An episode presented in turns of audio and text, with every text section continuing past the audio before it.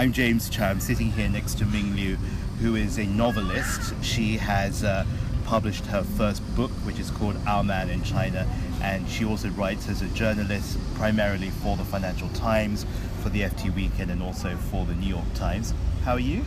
I'm really well, thank you, James. Where are we sitting? We are actually sitting outside the Basel train station, waiting for a tram to take us to Art Basel. I was just thinking about the book, which is how I introduced you. You know, I read that book, and I'm not a great reader of novels, but I read that book partly because you wrote it and partly because I was interested in the subject matter. Our Man in China really was a commentary today about the people, not necessarily in China, but those who have moved abroad. It's one of the great diasporas of this century. What do you think you wrote intending for your reader to take from it?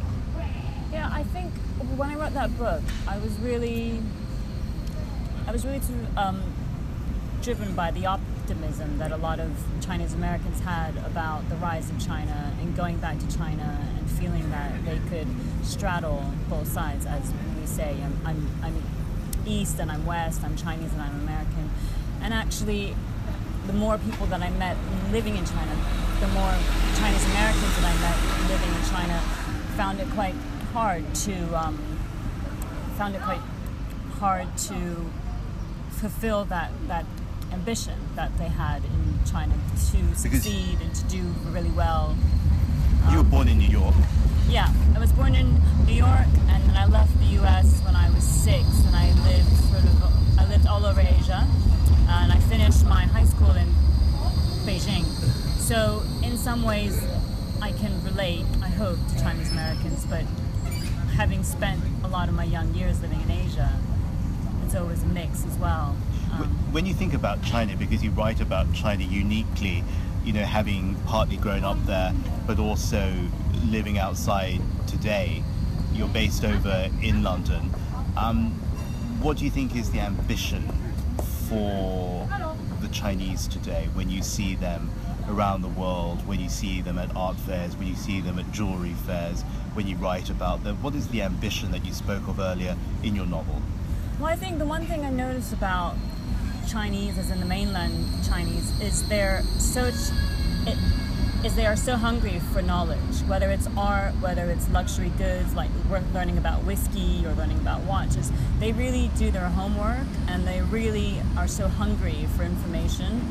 And I think in that way, it's kind of an ambition as well to acquire information and to be the best that they can be. It's always interesting because we talk about them as consumers, and that can be as factual as that can sometimes be a bit dismissive about the role that they play. What about as creators or even as consumers through that, the influence in how designers create today? Yeah, I think like any nation which has more economic power, they will begin to acquire their own taste. They'll be more discerning about what they see, and like I said, part of being so ambitious and being so hungry is that they are open to not seeing only Europe but America and South America, so they will absorb all this information and then be able to, like you say, curate things with quite a good eye, because they've, like I said, taken in so much. You see with some home collections or even jewelry collections, different houses, for example, bring out special editions that reflect the particular zodiac year, that particular animal, whether it be an ox or a rabbit or a, what other animals are there? A snake? Horse. What are you? Yeah. What animal are you? I'm a horse. You're a horse? Yeah. Okay. But then you also... Do you see that in watches and jewelry? Yeah, see lots of watch brands, Western watch brands, making zodiac watches for China, whether they're for Chinese customers, but Chinese market, and they come out every year. This year was the year of the monkey, and a few watch brands put out really highly decorative one-off pieces. We're at Art Basel, but I know that you were here not so long ago, and you come regularly for the watch and jewellery fair, which is of course one of the big global editions is here in this very city. That was our tram, but we're missing that one. So before the next tram arrives, I mean, for the watches and jewellery, has there been any defining story in your mind where you think, oh gosh, you know, that's China today, that represents that hunger for knowledge? I mean, for the people listening here, how do you translate that hunger in the behaviour, in maybe an anecdote that you have? The Chinese are driving more high complicated watches, high complication watches. A lot of Chinese like tourbillons, which is, they like that it's advanced, they like it's sophisticated. And I think as more Chinese buy them, the Western brands will develop more sophisticated pieces for that audience. Let's just say there is a watch, or let's say one watch brand, one jewelry brand, one home brand, and they're listening to you right now, and as someone with your own perspective and your own informed insight, what would you say that they should do in terms of an end product? So watch, jewelry, home.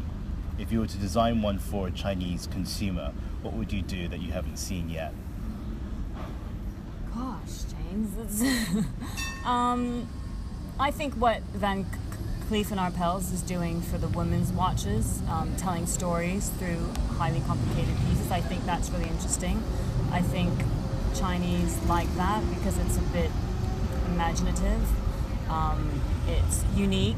You know, not everyone will have a watch like that. I think I like the idea that storytelling is being found on watches, maybe because I write. And I like stories, and I like that. I don't think people use watches to read the time anymore. We all have phones. We don't need super precise. It's so interesting what you say. Yeah. So it's not the necessity that it was before. No. I mean, how often do you? I'm looking at your watch right now, which I think that you got from your grandmother. Yeah. But yeah. Do you use your watch a lot to tell the time specifically, or do you still, by default, sometimes just take out your phone from your bag? I mean, I do by default take out my phone, and it's so easy. But sometimes it's nice to look down at my wrist when I'm in a rush. Tell us about what you're wearing on your wrist, on your left wrist right now. Well, I'm wearing my watch, as we talked about. So this watch, like you said, it was my grandmother passed down, but actually when my parents celebrated their 20th anniversary, my parents bought watches for themselves and also one for my dad's mom. Do you want to describe it?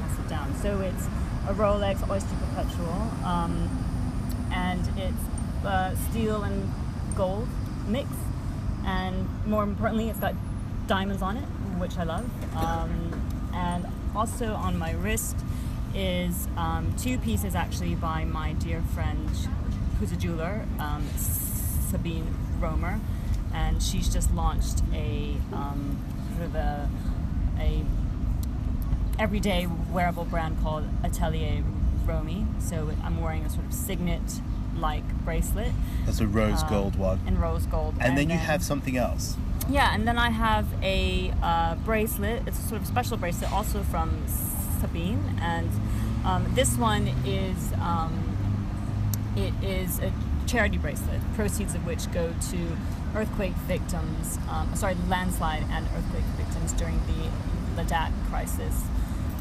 I want to say around 2011, perhaps. And you got another piece on your right wrist? Yeah, and I have another piece on my right wrist. I like this one a lot. Which is a Bulgari wraparound leather Serpenti bracelet, which I love and I wear day or night, and it's one of those. Actually, I saw that.